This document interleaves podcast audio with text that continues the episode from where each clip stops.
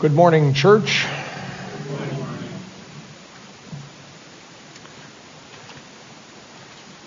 What does the word gospel mean? Good news. The gospel is good news. And I don't know about you, but when I think about the gospel, the first things that come to my mind are amazing miracles, setting people free from demon possession and various physical maladies that kept them from being a part of the community, miracles that brought people together. Those are happy things, aren't they? And I think about teaching that opens our minds to the wonders and glories of God. That's, that's the gospel, that's the good news.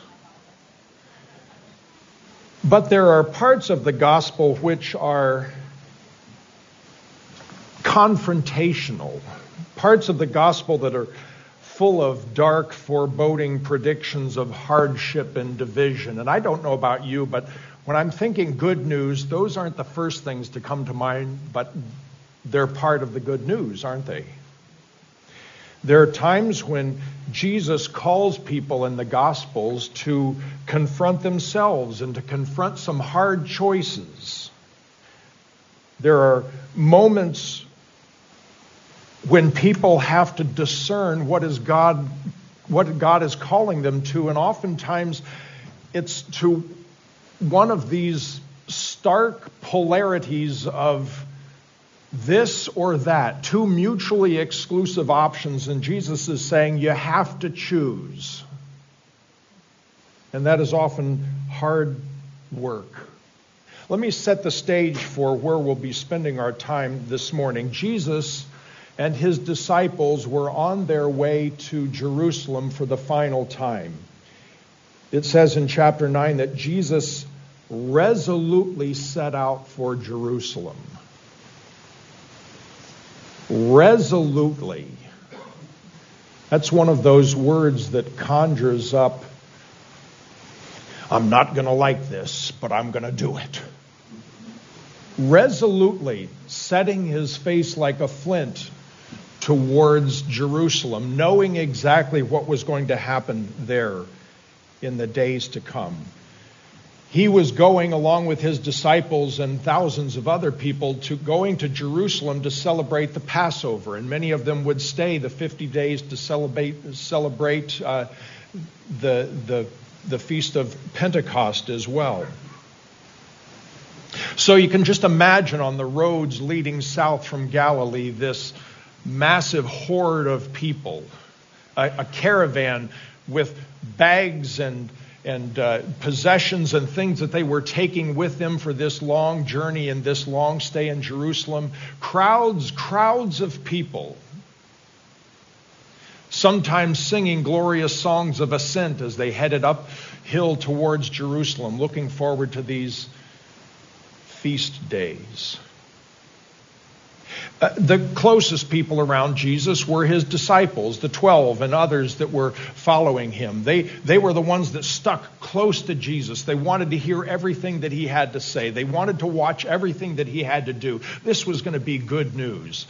But also in that large crowd of thousands of other people that were filling the roads heading south to Jerusalem were people who had an exactly opposite point of view when it came to Jesus. He was surrounded by some of his closest friends, but also some of his, uh, some of his most, most determined enemies Pharisees and Sadducees and the like. Turn with me to Luke chapter 12 as we pick up the story. Jesus is going to be speaking to his disciples, those that were closest to him in this first passage, chapter 12, beginning with verse 49.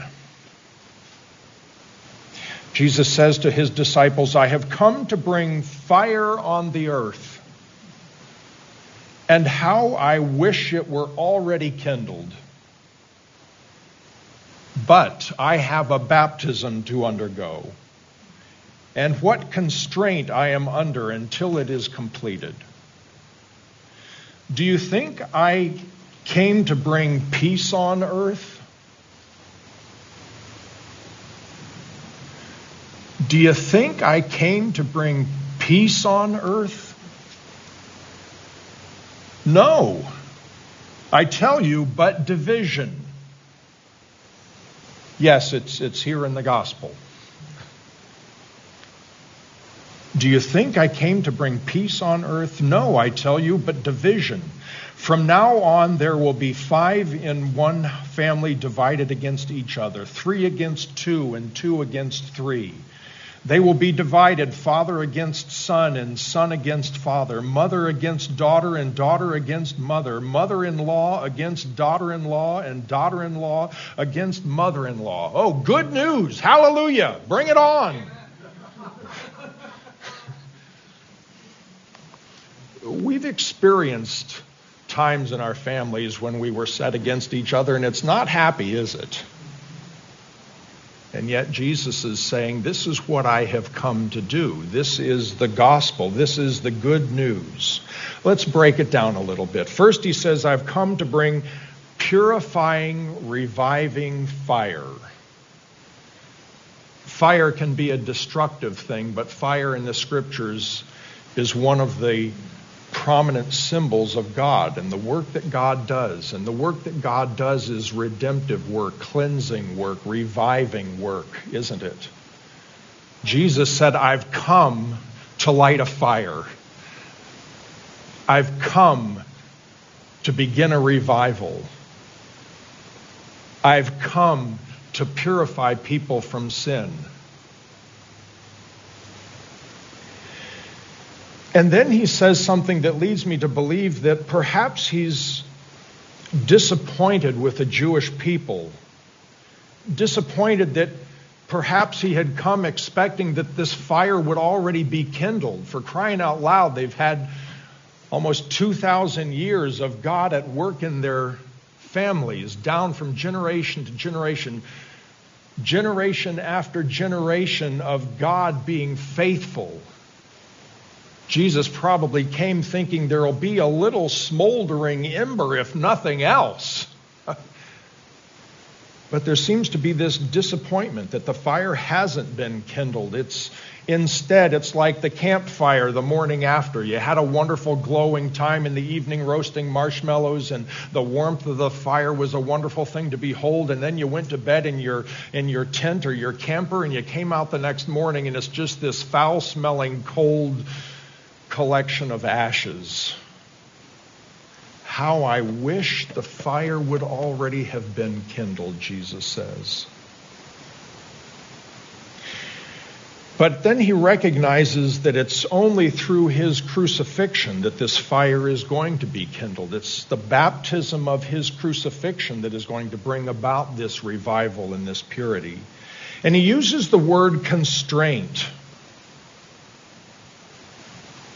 As if Jesus were impatient or eager for that baptism to be over so that he could unleash the power of the Holy Spirit. I'm constrained right now. I wish I could be doing something different, but first I have to go through this baptism, the crucifixion. And it's only on the other side of that that that fire will leap into life and begin the work that God has sent me to do. First, Jesus is saying, I have to go through this narrow place. This place that will constrain me and for a moment limit my power because I'll be in the tomb.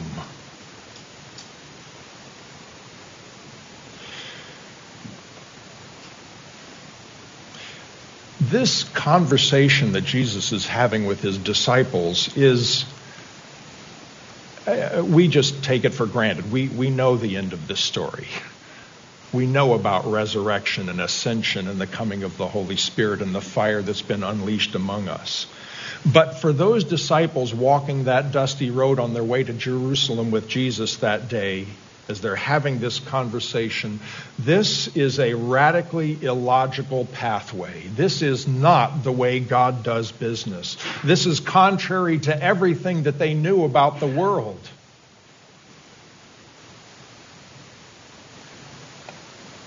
And Jesus knew that this would be hard for them to understand. Jesus knew that this kind of a gospel, the gospel of the downward path, the gospel of crucifixion, the gospel of dying before life can begin, Jesus knew that this would bring division on the earth. There would be people who wouldn't see it this way, who couldn't accept this. Think about the people that are traveling with Jesus who have to pick sides. There were Gentiles among that crowd. It's Galilee of the Gentiles. There were people who lived around Jesus, the people with whom he had grown up who were Gentiles, for whom this was going to be a choice between Jesus as Lord or Caesar as Lord. Both of them used the same titles. Both of them were identified as the Son of God. Both of them were identified as Lord, as Lord of Lords, King of Kings. People are going to have to make a choice. Are you going to continue to call Caesar Lord, or are you going to call Jesus Lord? You can't do both, right? Right? It's either the ways of God or the ways of the world. Which are you going to choose? For the Jewish people that were listening to Jesus, it was going to be a choice between the law or grace. And you can't have it both ways. You're either trying to earn your own way by living up to all the expectations, or you're giving up on yourself and you're saying, Lord, only by your grace can I be right with you. You can't have it both ways. Choose. It's time to pick or for everybody in that crowd. It was, it was the choice between exclusivity or inclusivity. The Jews were people who largely believed that it was exclusive. God loves us first. We are his chosen people. Nobody else is welcome unless they become one of us. But Jesus, over and over and over again, has been proclaim, proclaiming this inclusive kingdom. The God who takes handfuls of seeds out of the sack and just casts it willy nilly wherever it goes. The God who is willing to include anybody, absolutely anybody, whether they're leprous or paralyzed, whether they're a woman or a man, a child or an adult, a Jew or a Gentile which way is it going to be? Are we going to keep people out or are we going to welcome people in?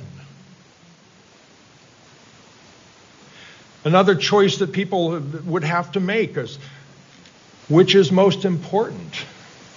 God's family or my biological family? The Jewish people were big into the biological family. They knew their genealogy going back dozens of generations. When they got married, they moved into the family compound. They continued to be connected to one another. Your family was the most important thing. It, it mattered about the, the land that you lived on had been given to your family, to your tribe, and you needed to know that you were a part of that family or you might not have a place to live. The family was important. But Jesus says, Who is my family? As his mother and his brothers were outside knocking on the door saying, Let us in, we think he's crazy, we need to take him home. Who is my family? My family are the people sitting around this table, the people that do the will of God. That's who family is. One of the biggest complaints that the Romans had about Christianity was that it destroyed families. It ripped families apart. They couldn't see how anything good and godly could be responsible for ripping families apart because families were important. But Jesus is saying you have to make a choice. Are you a part of the family of God? Or are you going to primarily identify as being the Shaw clan? So, this good news of Jesus didn't seem like it to a lot of the people that were following him because it forced people to have to make some stark choices, to pick sides in the most important decision of their life. After this conversation that Jesus had with his disciples, he turns his attention to the crowds. Let's pick up the, the, the story in verse 54. Luke 12, 54. He said to the crowd, When you see a cloud rising in the west, immediately you say, It's going to rain. And it does. And when the south wind blows, you say, It's going to be hot. And it is. Hypocrites. You know how to interpret the appearance of the earth and the sky. How is it that you don't know how to interpret this present time? You're experts at weather forecasts. Why is it that you're missing everything else? Why can't you read the signs? The crowds largely missed the signs of Jesus due to their own preconceptions about the Messiah. So he compliments them on their ability to read the weather signs, but he rebukes them about their inability to read the spiritual signs pointing to the Messiah and the kingdom of God, the grace of God. Much of what that crowd had missed were the signs that were contained in the prophecies of the Old Testament, right? We're familiar. If you think back to the Advent season where we focus on those messianic prophecies. Isaiah is a great one, and they're, they're littered throughout the, the prophets who saw Jesus coming and put into words these messianic prophecies. And so the Jews who were familiar with these prophecies had come to some conclusions. This is what the Messiah is going to be like. And as they read those words leading up to the coming of Jesus, they came to the conclusion that Messiah, as we know, was going to be this general, this military leader, this mighty king like David and Solomon that would bring people to their knees. Other nations would would be sending tribute to Israel once again instead of Israel sending tribute to other nations that had conquered them. This was the Messiah that they read in these Old Testament prophets. And then when Jesus showed up, they just could not make sense of what he was talking about this upside down kingdom where servanthood and sacrifice and death were a part of what the Messiah would have to endure. The people traveling with Jesus south to Jerusalem interpreted these prophecies one way, but Jesus fulfilled them in a radically different way, didn't he? Often Jesus uses the metaphor of blindness throughout his conversations with the crowd. In the Beatitudes, Jesus says that the pure in heart are blessed, for they will see God. As one commentator says, the purity of heart that enables us to see God may not be what you think it is. It's not the morally upright or ethically irreproachable who have clean hearts. Rather, cleanness of heart has to do with the lack of pride, hypocrisy, and judgmentalism. It is only as we confess that we don't see well enough to judge others that we begin to see. And what we begin to see is not sin in others, but instead what we begin to see is God. These Jews had come to conclusions about Jesus, and he wasn't the Messiah as far as they were concerned. They were hypocrites, saying one thing and doing another.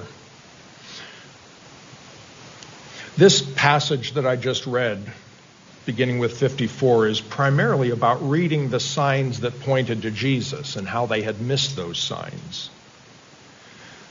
But even for those who have picked Jesus, who have embraced him as Messiah, there's still discernment required, isn't there? It's not just enough to say, I'm casting my lot with Jesus. I've put my staff down in the camp of Jesus and I'm going to walk by his ways, is it? It's not as simple as that, is it?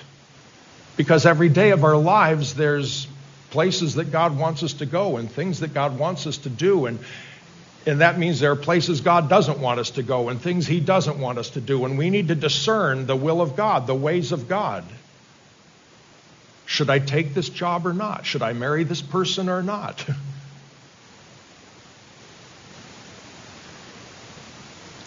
Decision making is hard work, and it's not over just because we've said, I have accepted Christ as my Savior. There's still discernment required.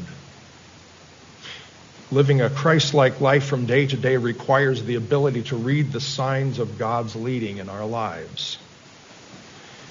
And the nature of these signs that we must continue to, continue to pay attention to are found in some ways that are pretty subtle. How does God lead you? How does God direct your steps? If you're like me, it has to do with thoughts and imaginings. Sometimes it's emotions or inclinations, intuition, desires, feelings, things that repulse us and things that attract us. Have you found that these are some of the things that you have to, to weigh? These are some of the signs that you have to, you have to discern if you're going to make a right choice and follow where God wants to go? These various subtle things might be lumped into two categories. There are things that bring consolation. If we're going to discern God, there are things that bring consolation and there are things that bring desolation consolation are usually the things that bring us happiness and joy and peace. It's the feeling you have deep down inside that this is God's way and I'm going to walk in it. I'm confident of this. I've heard the Spirit speak. I've weighed the various things that I'm imagining and desiring and thinking, and, and I have a good feeling that this is what God wants me to do. Consolation. This is the work of the Holy Spirit to give us a deep, settled peace. Even if the thing that God is calling us to do is a hard thing, we still have this deep, settled peace, this consolation that this is what God wants me to do.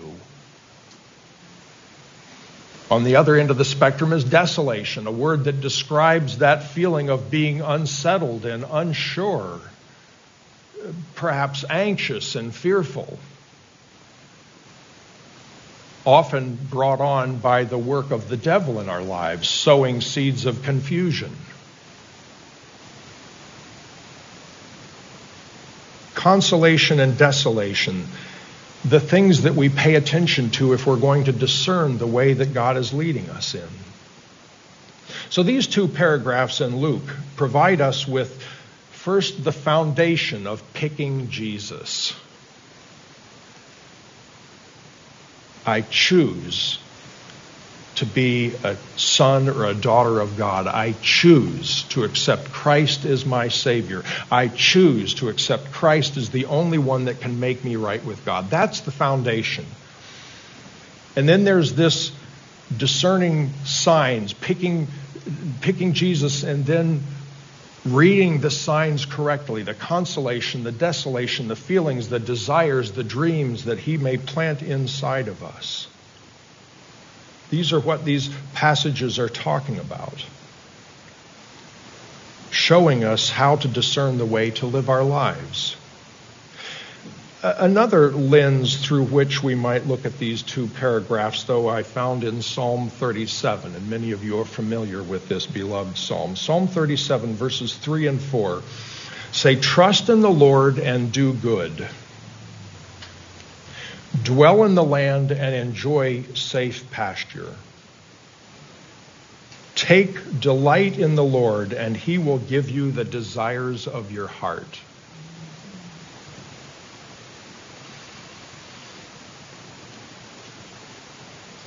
Another way of saying the things that Jesus said trust in the Lord and do good. Dwell in the land and enjoy safe pasture. Take delight in the Lord. That is speaking about that foundation. Is it who are you trusting for your life? Who are you trusting for salvation? Who are you trusting to guide your life into those green pastures? Is it Caesar? Is it Jesus? Is it my family or is it God's family? So when we trust in the Lord, when we take delight in the Lord, we're putting down stakes. We're making choices for God, for Jesus. And then, as we continue to trust and delight in Jesus, the Holy Spirit begins to shape the desires of our heart, doesn't He? Do you still desire the things that you did when you were 15? Do you still desire the things that you desired 30 or 40 or 50 years ago? Of course not. Do you still desire the things that you desired before you knew Jesus as Savior? I say, do you still desire the things that you desired before you knew Jesus as your Savior? I hope not. Because as we have trusted in Him, as we have taken delight in the Lord, the Holy Spirit has been changing our desires. He's been changing the equipment that we use to figure out what that feeling means, what that intuition means, what that inkling means. So that God's desires have become our desires. What a beautiful thing. This whole sermon series is about prayer. And so, prayer, specifically this morning, meaning a conversation that shows the way, that shows the way forward in our lives. This kind of prayer is largely determined by how well we read the signs revealed in our desires, our thoughts, our imaginings, our emotions, our inclinations, our feelings, repulsions, and attractions. God is at work showing us the way as we put down our foundation in Christ, as we learn to read the signs that God is giving us.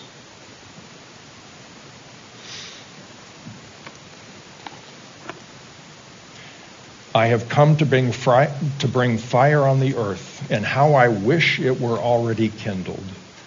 But I have a baptism to undergo, and what constraint I am under until it is completed. One might say those are verses of bad news. The, the news of unsettling things, the news of crucifixion, the news of death. But in reality, we know that those things are good news, right? Because they are essential to bring the revival fire of the Holy Spirit in our lives and in our world. Aren't you glad that Jesus is willing to have a conversation with us in which he shows us the way to live the good news life.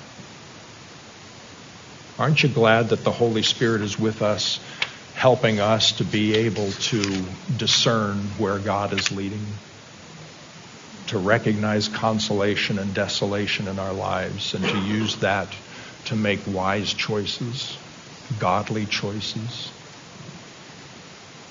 Let's bow our heads.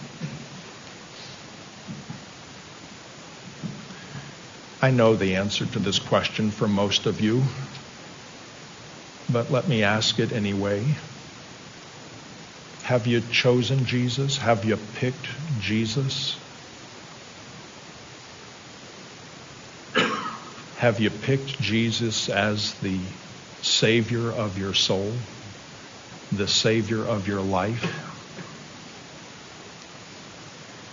Have you picked Jesus who alone can set you free from sin and from death? Have you picked Jesus?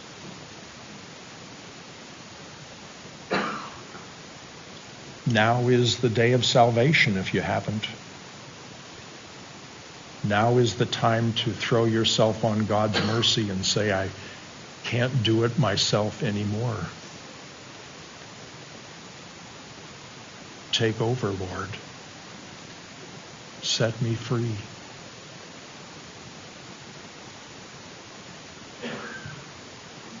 Ask and he will do it.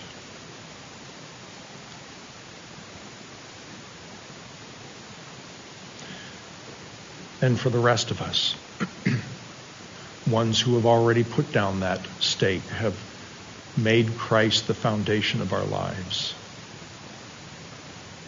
Are you in the throes of making a decision these days? Are you trying to read the signs? Lord, where are you leading? What's next for this congregation as we hopefully leave this pandemic? What's next for congregations like ours across the world who have been isolated and separated and discouraged and defeated? Lord, what's next? How can we read the signs? Can you hear Jesus saying anything right now?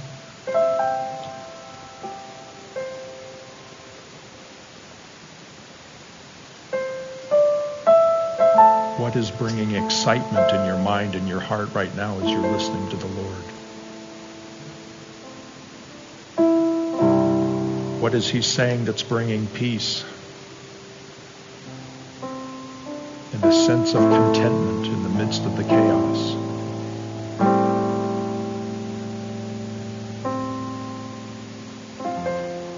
Certainly there are issues in your own life and your family, your marriage, your children's lives, your grandchildren's lives. What is the Lord leading you to say and to do? How do you know? What are the signs?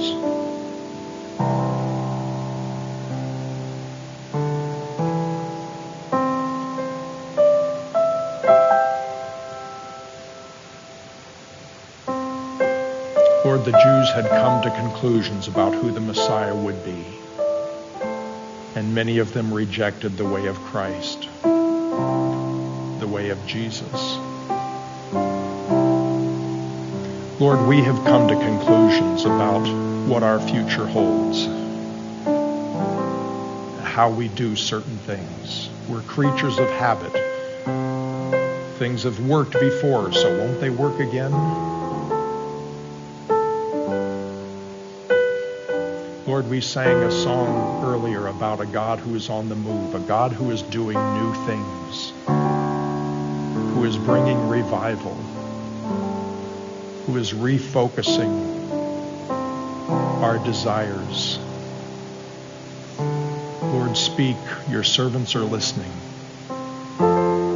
Help us to read the signs that your Holy Spirit is giving us. Lord, we're electing new boards, SDMI, NMI, the trustees and the stewards, the church board officers. Lord, beginning of next month, we'll gather in our various boards and councils to begin discerning what you want us to do in the year ahead. Lord, we pray that you would speak clearly. We pray that we would read the signs, that we would hear your voice.